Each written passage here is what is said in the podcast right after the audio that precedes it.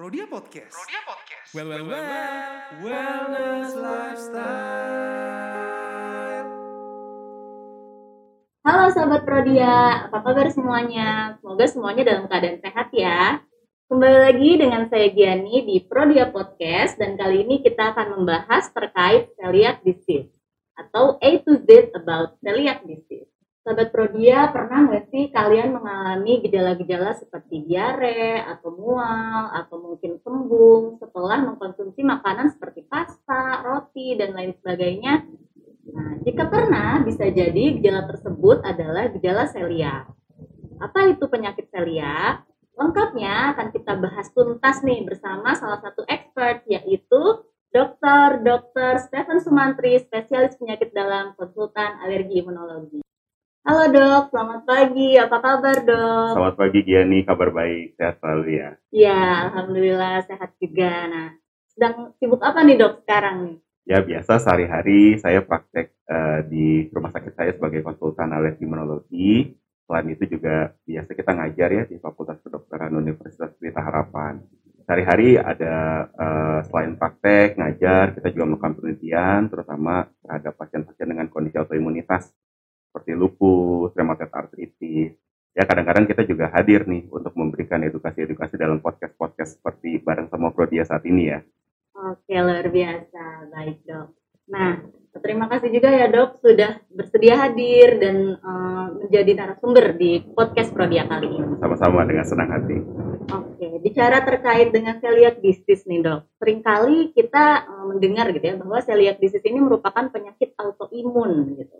Tadi juga dokter sudah sempat singgung ya penyakit autoimun yang lain. Nah, mungkin boleh dijelaskan dulu nih, Dok, kepada sahabat Prodia semua apa sih penyakit autoimun itu dan apa saja contoh-contohnya?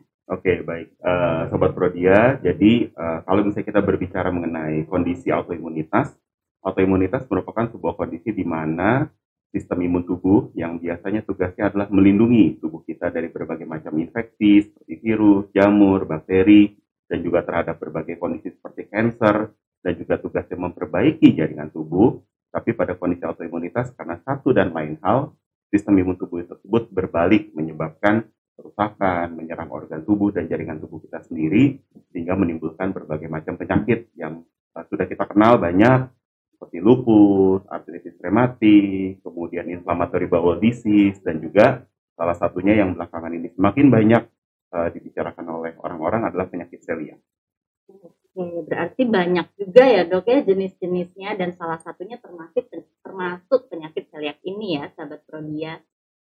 Lalu eh, apa saja nih dok gejala-gejala yang biasa dialami oleh pasien dan apa sih risikonya kalau misalnya eh, kita mengalami atau terkena dari penyakit eh, celiac disease ini? Oke, jadi eh, tak kenal maka tak sayang ya. Jadi eh, penyakit celiac ini memang sobat Prodia eh, belakangan ini walaupun eh, banyak mendapatkan perhatian dari para ahli, banyak penelitian, banyak support group dari masyarakat yang mulai memperhatikan dari penyakit celiac ini, tapi eh, masih banyak yang belum kita ketahui mengenai penyakit celiac. Eh, tadi Gianni sudah sempat mengatakan bahwa eh, penyakit celiac beberapa keluhannya adalah keluhan saluran cerna seperti kembung, diare, eh, diare berlemak, penurunan berat badan, ya terutama eh, setelah mengkonsumsi makanan-makanan yang mengandung gluten atau eh, berbahan dasarkan tepung terigu ya, seperti roti, pasta, eh, pizza dan lain sebagainya, mie gitu ya. Eh, tapi penyakit celiac sendiri karena basisnya adalah kondisi autoimunitas, keluhan-keluhan yang dikeluhkan oleh pasien tidak hanya melulu berkaitan dengan saluran cerna. Kadang-kadang ada beberapa pasien yang mengeluhkannya brain fog seperti kesulitan untuk berkonsentrasi, ada beberapa pasien yang keluhannya adalah nyeri-nyeri sendi, ada juga kalau saya pasien anak-anak gejalanya seperti autisme, ada juga pasien-pasien yang punya keluhan eh, seperti eh, sariawan di mulut, kelelahan kronik ya. Jadi gejalanya bisa sangat beragam sekali untuk celiac disease itu atau penyakit celiac.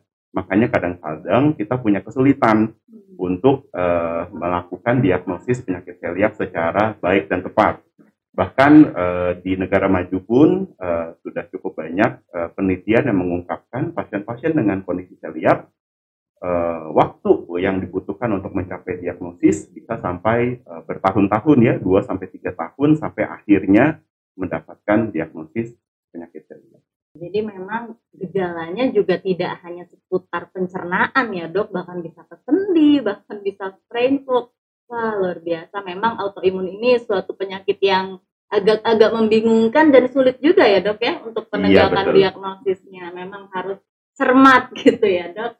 Oke, nah kalau misalkan seorang pasien nih dok sudah eh, memang sudah ada gejala ke sana dan sudah terdiagnosis, tetapi dibiarkan saja nih dok, tetap mengkonsumsi makanan seperti biasa atau eh, tidak melakukan hal-hal yang seharusnya gitu ya. Nah ini apakah di kemudian hari misalnya bisa menyebabkan kematian kah? Atau misalnya eh, komplikasi penyakit-penyakit lainnya seperti apa ya dok bahayanya? Oke, mungkin eh, supaya kita bisa menjelaskan dampak daripada penyakit celiak lebih lanjut ya Sobat Prodia ya, mungkin ada baiknya eh, kita tahu dulu nih sebenarnya apa sih yang terjadi pada tubuh kita pada saat kita mengalami penyakit celiak.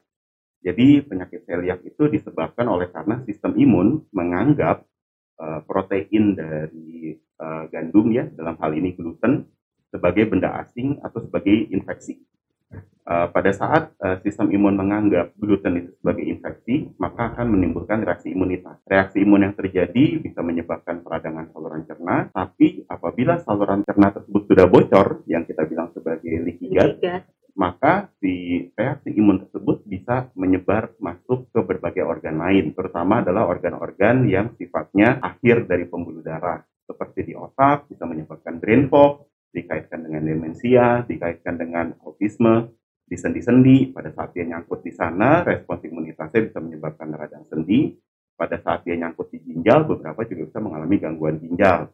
Pada saat dia eh, nyangkut di otot, akan bisa menyebabkan terjadinya radang otot. Ya. Nah, eh, kalau misalnya kita bisa melihat bahwa penyakit celiac itu bisa menimbulkan berbagai macam eh, reaksi di berbagai macam jaringan, tentunya kita bisa melihat bahwa kalau misalnya tidak terdiagnosis, tidak tertata laksana dengan baik penyakit celiac itu, eh, jangka panjang eh, peradangan yang terus-menerus berakumulasi, terus-menerus ber- eh, bertumpuk ya di jaringan-jaringan akan menyebabkan gangguan. Kalau misalnya di otak bisa menyebabkan terjadinya demensia, bisa menyebabkan terjadinya Parkinson. Kalau misalnya di ginjal bisa menyebabkan gangguan ginjal. Kalau di saluran cerna bisa menyebabkan terjadinya kebocoran saluran cerna, perforasi, sehingga pasiennya mengalami infeksi yang berat yang tentunya kalau komplikasinya berat bisa saja terjadi eh, komplikasi berat gagal organ hingga kematian. Berarti kita tidak bisa sepelekan juga ya dok ya penyakit ini karena kalau sudah ada kebocoran berarti nantinya ada inflamasi juga ya dok atau peradangan dan itu bisa di eh, organ-organ lain juga bukan hanya di organ cerna saja. Lalu untuk penegakan diagnosisnya sendiri dok, ini seperti apa saja ya dok tata laksananya? Oke, jadi eh, kalau misalnya kita curiga ya seseorang eh, mengalami kondisi celiac disease, penyakit celiac, sobat prodia, yang pertama-tama kita harus tahu dulu nih, orang seperti apa sih yang gejalanya atau profil risikonya mempunyai eh, kemungkinan mengalami penyakit celiac. Karena kita juga nggak boleh overdiagnosis nih. Yang menjadi permasalahan sekarang adalah karena ada heboh gluten free diet ya, semua kondisi, semua penyakit itu selalu kita anggap langsung oh ini harus gluten free, gluten free, gluten free gitu ya. Nah, eh, sedangkan eh, penyakit celiac eh, harusnya hanya diderita oleh 1 sampai 2 di antara 100 orang ya, 1 sampai 2 persen di dalam populasi sehingga harusnya bukan penyakit yang sering kita temui ya. Nah, eh, kalau ada orang-orang dengan penurunan berat badan yang tidak dapat dijelaskan, diare, gangguan saluran cerna terus-menerus, dan kemudian ada gejala kronik berkepanjangan yang tidak bisa dijelaskan oleh berbagai kondisi lain ya seperti brain fog, nyeri sendi, gangguan saluran cerna, di situ kita curiga eh, jangan-jangan orang ini punya celiac disease. Apalagi kalau orang tersebut mempunyai penyakit lain yang menyertai. Hmm. Eh, yang sering eh, bareng dengan penyakit celiac adalah diabetes tipe 1 atau orang tersebut punya penyakit eh, radang tiroid autoimun ya, lenjar gondok bisa disebabkan karena autoimunitas seperti Hashimoto thyroiditis. Kemudian pada pasien eh, yang punya riwayat keluarga celiac Oh. disease ya, karena penyakit celiac ada komponen genetiknya, maka orang tersebut berisiko tinggi. pada saat orang tersebut berisiko tinggi, ada dua hal yang harus kita lakukan. Yang pertama, yang paling mudah adalah dengan pemeriksaan darah. Di dalam darah kita bisa uh, memeriksa sobat prodia antibodi terhadap gluten ya yang kita bilang anti TTG ya atau trans uh, glutaminase dan juga antibodi terhadap gliadin yaitu protein daripada gluten yang uh, menyebabkan terjadinya penyakit celiac itu ya pemeriksaannya IgA. Uh, itu adalah pemeriksaan dari darah ya. Uh, pemeriksaan darah ini sangat sensitif dan spesifik sehingga kalau misalnya orang tersebut positif terhadap pemeriksaan uh, anti TTG atau anti uh, gliadin ini, maka kita bisa pastikan orang tersebut hampir 100% adalah uh, penyakit celiak. Walaupun kalau misalnya hasil yang positif, idealnya untuk menilai derajat keparahan uh, dan memastikan diagnosis dari penyakit celiak, orang tersebut kita harus lakukan biopsi walaupun biopsinya ini agak tricky sobat prodia. Kenapa? Karena biopsinya adalah di uh, usus halus. Ya, jadi uh, kalau kita tahu endoskopi yang banyak dilakukan adalah endoskopi gastroduodenal. Ya, jadi dari lambu, uh, tenggorokan, lambung sampai ke bagian awal dari usus 12 jari atau kolonoskopi yaitu usus besar. Sedangkan untuk kita bisa melakukan uh, teropong usus halus memerlukan uh, peralatan khusus, memerlukan teknik khusus ya sehingga uh, walaupun uh, banyak ahli gastroenterologi tidak semua center bisa nih ya nih. Jadi uh, di, harus dilakukan biopsi di usus 12 jari yang uh, kita bilangnya namanya post bulbar. Jadi setelah dia belok jadi agak jauh masuk ke dalam atau di uh, uh, atau di ileo ya tentunya itu lebih susah untuk dilakukan teknisnya sehingga uh, sering kali uh, kalau misalnya gejalanya cocok dan hasil pemeriksaannya positif uh, terhadap anti TTG atau anti gliadin di situ kita uh, sudah bisa mulai menegakkan diagnosis penyakit jantung. Berarti cukup membantu ya dok ya untuk pemeriksaan uh, berbasis dari darah ini. Sangat Kebetulan di Prodia juga kita sudah menyediakan ya dok untuk uh, penunjang diagnosis dari penyakit celiac disease yaitu uh, celiac disease profile. Ini juga salah satu pemeriksaan dari darah untuk antibodi anti TTG dan juga anti gliadin sehingga lebih nyaman juga untuk pasien karena tidak bersifat invasif. Baik.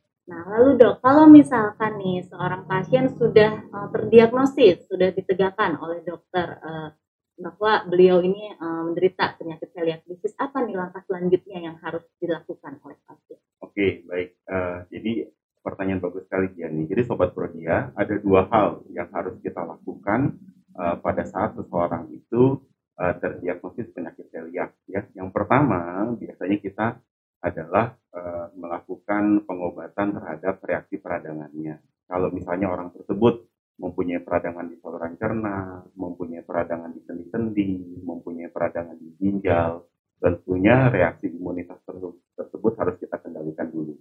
Ya. Uh, pengobatan tergantung uh, bisa berobat ke ahli uh, gastroenterologi atau bisa berobat ke ahli autoimun, alergi imunologi, rheumatologi ya yang biasa menangani kondisi uh, penyakit celiac gitu ya. Nah, tapi yang kedua, yang paling penting, uh, seorang penderita dengan penyakit celiac, dia tidak boleh bersentuhan dengan gluten.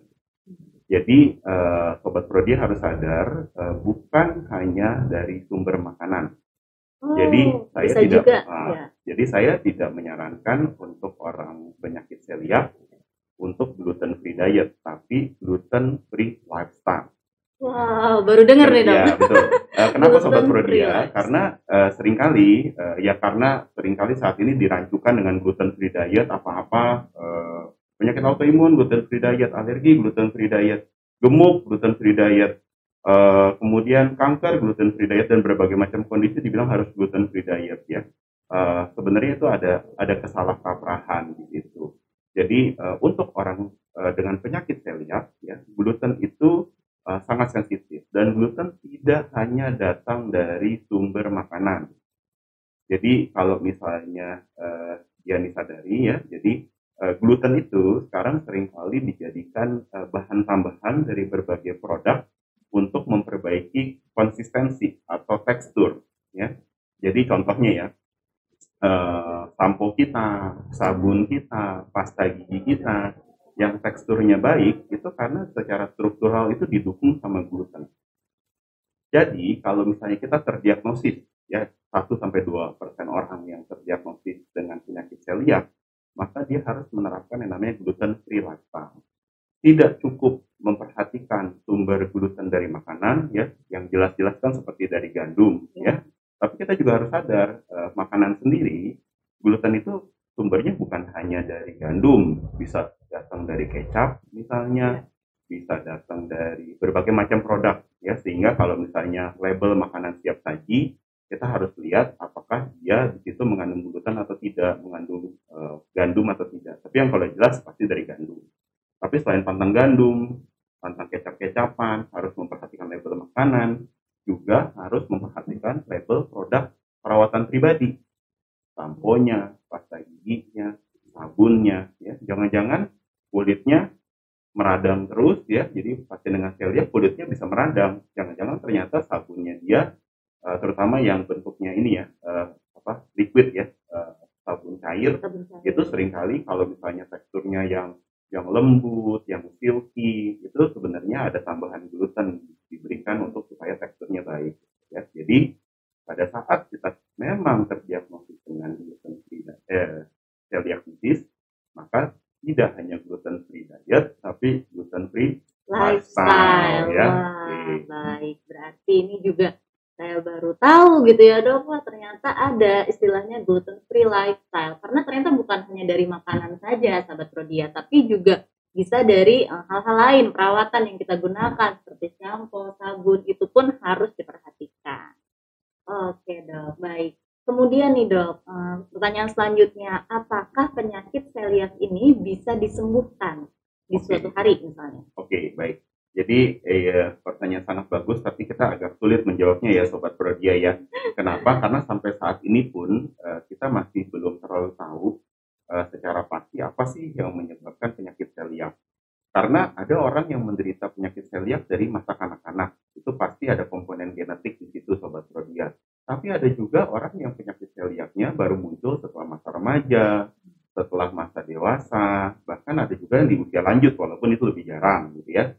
Nah, di situ mungkin sama seperti kondisi autoimun lain ya, selain komponen genetik, paparan terhadap tok- toksin lingkungan, infeksi virus misalnya yang menyamai molekul daripada eh, gluten itu sendiri, itu tentunya bisa menjadi pencetus. Ya. Nah, eh, karena kita masih belum tahu mekanisme secara pastinya apa, apakah ada obat yang menyembuhkan atau tidak, kita masih belum tahu sampai saat ini. Apakah eh, seiring dengan berjalannya waktu sistem imunnya kemudian akan toleransi terhadap si gluten ya. Seperti banyak penyakit alergi ya. Penyakit alergi kita tahu setelah beberapa waktu 5-10 tahun maka alergi tersebut sifatnya bisa berubah gitu ya. Karena sistem imun tubuh akan melakukan toleransi kita juga masih belum tahu. Ya masih banyak eh, untuk eh, celiac disease yang harus terus kita pelajari gitu ya. Nah eh, kemungkinan eh, ke depannya apakah bisa disembuhkan ada kemungkinan ke arah situ Eh, kita tahu kan sekarang ada banyak eh, Iya. pemahaman baru mengenai genomik, epigenetik, kemudian modifikasi genetik, mungkin di situ bisa menjadi harapan. Tapi sampai saat ini kita belum ketemu obat yang bisa menyembuhkan penyakit celiac. Itu yang pertama. Yang kedua, Giani, eh, yang saya mau tambahkan sedikit ya eh, mengenai gluten. Jadi gluten ada yang celiac disease ya penyakit celiac, tapi ada juga yang namanya non celiac gluten hypersensitivity. Ini baru aja mau saya Oh tanyakan. gitu ya, berarti berarti pas banget ya Pas kita ada banget, koneksinya nih ya. sobat Prodia. Jadi eh, ya karena memang eh, itu akan menjawab ya beberapa orang yang eh, bukan penyakit celiac nih, misalnya dia kalau makan gluten dia ada keluhan di saluran cernanya, kadang-kadang bentol-bentol, urtikaria gitu ya. Ya jangan-jangan orang tersebut tidak menderita penyakit celiac, ya apalagi kalau kita periksa eh, si antibodi terhadap celiac profilnya itu dia negatif, berarti kan eh, karena sangat sensitif ya, jadi menyingkirkan lah celiac disease. Tapi orang tersebut apakah kemudian dia bisa makan gluten belum tentu, karena ada yang namanya non celiac gluten hypersensitivity. Ini adalah bentuk dari alergi makanan. Mungkin dia true alergi, pasiennya kalau kita periksa IgE panel ya terhadap eh, gluten, terhadap gandum mungkin bisa positif ya. Bisa juga diperiksa di Prodia kan panelnya gitu ya. Nah, eh, itu kalau dia positif dan kemudian kita buktikan memang pada saat dia menghindari gluten dari makanannya, kemudian keluhannya membaik, tapi begitu dia mulai makan gluten lagi, keluhannya muncul lagi, itu berarti dia non celiac gluten hypersensitivity. Eh, bahasa awamnya alergi gluten ya, Alergi. alergi terhadap gluten. Nah, itu eh, kalau alergi eh, sobat Prodia kabar baiknya adalah eh, kalau kita memperbaiki respons imunitas kita nih, misalnya dengan olahraga, menurunkan berat badan, memperbaiki mikrobiom saluran cerna, memperbaiki kadar vitamin D kita, ya, mengendalikan level stres kita, mengendalikan istirahat kita yang baik, banyak hipersensitivitas itu bisa menjadi toleransi. Ya, jadi eh, setelah beberapa tahun, misalnya pantang gluten, ada orang yang mulai bisa ternyata makan gluten tidak ada masalah, gitu ya bukan hanya gluten aja, jadi berbagai macam kondisi alergi, alergi obat, alergi makanan, ya. Ada banyak orang-orang yang eh, dalam tanda kutip outgrow their Ya, alergi, gitu ya. Jadi semakin eh, menua, ya. Kalau misalnya dari anak, misalnya lima tahun pada saat masa balita dia alergi telur, ya. Tapi begitu sistem imunnya dewasa, mikrobiomnya berkembang, anaknya berkembang, hormonnya berubah, ternyata menjadi tidak alergi terhadap telur, gitu ya. Nah, terhadap gluten juga begitu. Kalau dia non celiac gluten hypersensitivity, maka setelah beberapa tahun biasanya bisa toleransi. Atau eh, selama dia makannya tidak berlebihan, ya kalau misalnya ternyata bukan alergi gluten, tapi dia eh, ketidakmampuan saja untuk memetabolisme gluten, Macam intoleran gitu. intoleransi ya seperti kita ada yang laktos intoleran gitu ya jadi eh, kapasitas metabolisme saluran cernanya terhadap gluten itu kurang begitu baik Eh, yang sering kali saya edukasikan adalah yang penting jangan jumlah besar glutennya ya misalnya ya kalau makan tahu diri lah gitu ya, jangan makan roti eh, berpotong-potong banyak tapi mungkin hanya makan satu gitu ya. Tapi sering kali juga eh, permasalahannya gluten adalah eh, karena eh, kalau dia tidak bisa mencerna dengan baik eh, sehingga dia kembung eh, mungkin dia ada yang kita namanya IBS dia sebenarnya sensitifnya terhadap gula-gulaan yang bisa difermentasi. Yang kita namanya fermentable oligodisaccharida monosaccharida dan other polyols. Jadi FODMAP gitu ya. Jadi enzimatik saluran cernanya tidak bisa mencerna karbohidrat dengan baik. Nah sobat Prodia ini saya bantuin nih. Bisa juga periksa namanya Pro Healthy Gut di Prodia ya untuk untuk tahu ya. Ada masalah nggak mikrobiom saluran cernanya? Ada masalah nggak kemampuan untuk dia eh, mencerna si karbohidrat di situ ya kalau misalnya memang ada masalah ya mungkin dia butuh support enzim pencernaan butuh support kita perbaiki mikroba saluran cernanya dan setelah itu bisa toleransi atau kita menggunakan metode lama yang sudah eh, dilakukan oleh orang dari zaman dahulu untuk bisa makan roti dengan baik yaitu dengan sourdough bread ya jadi Apa roti Dok? roti yang memang difermentasi secara lambat dengan bakteri. Jadi bakteri dan raginya sudah mencerna si protein dari glutennya itu sehingga pada saat kita konsumsi dia sudah dicerna dengan baik jadi kita nggak ada kesulitan. Jadi Oh, sourdough ya roti sourdough. biasa kan kalau zaman sekarang yang sering menjadi masalah kenapa kita tidak bisa makan gandum dengan baik ya adalah karena eh, gandumnya tersebut difermentasi dengan ragi instan. Jadi hanya dalam waktu Hmm. dua jam, tiga jam sudah jadi roti gitu ya. Sedangkan kalau orang zaman dulu kan nggak ada ragi instan. Mereka butuh waktu 40, 24 jam, 48 jam untuk eh, memfermentasi si roti tersebut sehingga bakterinya sudah bantu mencerna. Sehingga pada saat kita konsumsi maka saluran cerna kita tidak bekerja terlalu keras untuk mencerna Iya. produk gandum Produk tersebut, gandum. terutama roti ya yang jadi masalah. Wah, luar biasa ya kalau kita sudah menyinggung atau berbicara soal pencernaan memang wah banyak sekali ya dok ya kita bisa nyambung ke mana-mana gitu jadinya. Wah, betul sekali. Salah satunya nih teknik fermentasi roti Teknik juga fermentasi, ya dok. Ya. ternyata berpengaruh loh sahabat Prodia untuk em, roti yang bisa kita cerna atau tidak gitu. Oke oke oke nah